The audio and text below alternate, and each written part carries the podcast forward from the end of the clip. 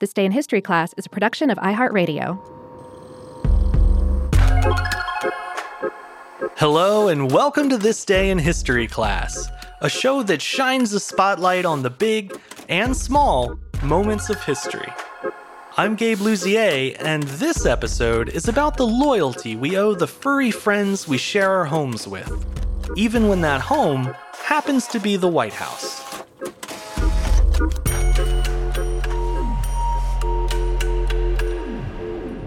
The day was September twenty-third, nineteen forty-four. During a campaign dinner, President Franklin Delano Roosevelt defended the reputation of his dog, who had recently been the subject of a political attack. The dinner was hosted by Roosevelt's longtime supporters from the labor movement, the International Brotherhood of Teamsters. At the time, Roosevelt was campaigning for a fourth term. This was three years before the twenty-second Amendment would impose a two-term limit on U S presidents. The speech to the Teamsters Union was broadcast nationwide. It addressed labor issues and gave an update on America's status in World War Two. But Roosevelt also used it as a chance to debunk an offensive story that had been circulating about his dog, a small black Scottish terrier named Fala. A year earlier, Fala had accompanied the president on a sea trip to the Aleutian Islands in Alaska, which had recently been recaptured from Japanese forces. Soon after the trip, someone started a rumor that Fala had been accidentally left behind on one of the islands, and that Roosevelt had ordered a Navy destroyer to go back and rescue the dog.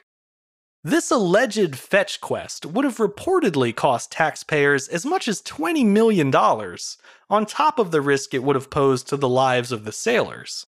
So as you might expect, Roosevelt's G O P rivals quickly seized on the story.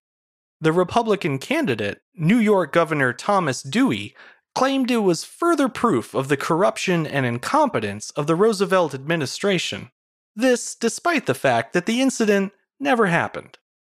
The president pushed back in his speech, half-jokingly saying, quote, "These Republican leaders have not been content with attacks on me or my wife or on my sons. No, not content with that, they now include my little dog Fala. I am accustomed to hearing malicious falsehoods about myself, but I think I have a right to resent and object to libelous statements about my dog." Roosevelt went on to suggest that his Republican opponents must be very desperate if they would stoop to attacking the character of a defenseless dog just to smear his campaign. But here's where things get even weirder, because according to Paul Sparrow, the director of the F D R Library, we actually have filmmaker Orson Welles to thank for the Fala speech. Apparently, he's the one who suggested making the attacks on Fala into a campaign issue, which turned out to be a great idea because the speech was a hit with the public and the press. Time magazine bizarrely described Roosevelt's performance in boxing terms, saying, quote, "The champ had swung a full roundhouse blow, and it was plain to the newsmen on the Dewey special that the challenger had been hit hard. As plain as when a boxer drops his gloves and his eyes glaze." The Fala speech had done wonders for F D R's press coverage, and he would ultimately win a fourth term with four hundred thirty-two electoral votes to Dewey's ninety-nine. But to be clear, the president's outrage wasn't all for show. Roosevelt did indeed have a soft spot for his dog.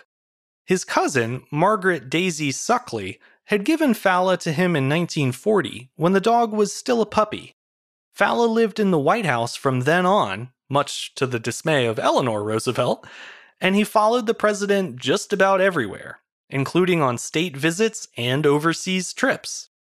At home, Fala slept in a special chair at the foot of F D R's bed, and in the morning, the kitchen staff would send up a fresh bone for him with the president's breakfast tray.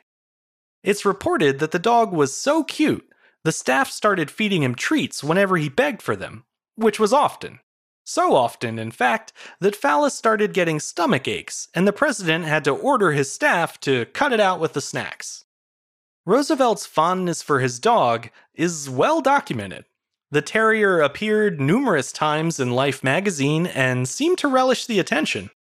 According to one Life reporter, quote, "When cameramen visit the White House to photograph the president or visiting dignitaries, Falla often insinuates himself into the foreground and poses like any publicity-seeking ham." That trick apparently worked well for Falla, because he became a national celebrity.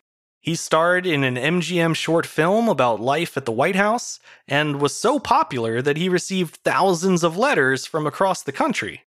In fact, Falla got so many letters from various people and animals that a secretary was appointed to help answer all of his fan mail. It was either the best or worst job in the White House.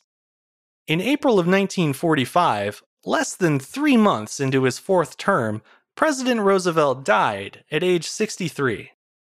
Falla attended the funeral and then went to live with Eleanor Roosevelt in Hyde Park, New York. He spent his retirement there, chasing squirrels and cats and getting into trouble with Thomas McFalla, his grandson. On April fifth, nineteen fifty-two, Falla passed away just shy of his twelfth birthday. He was buried in the family rose garden beside the sundial, not far away from the graves of President and Missus Roosevelt.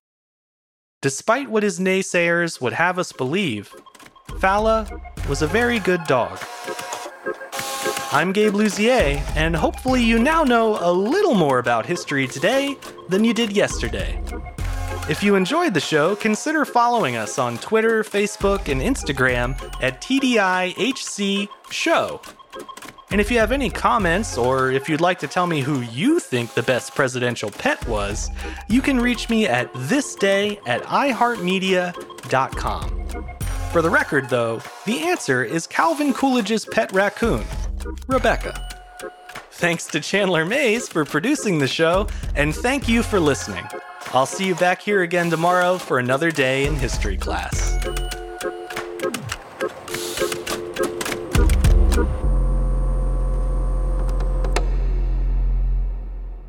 For more podcasts from iHeartRadio, visit the iHeartRadio app, Apple Podcasts, or wherever you listen to your favorite shows.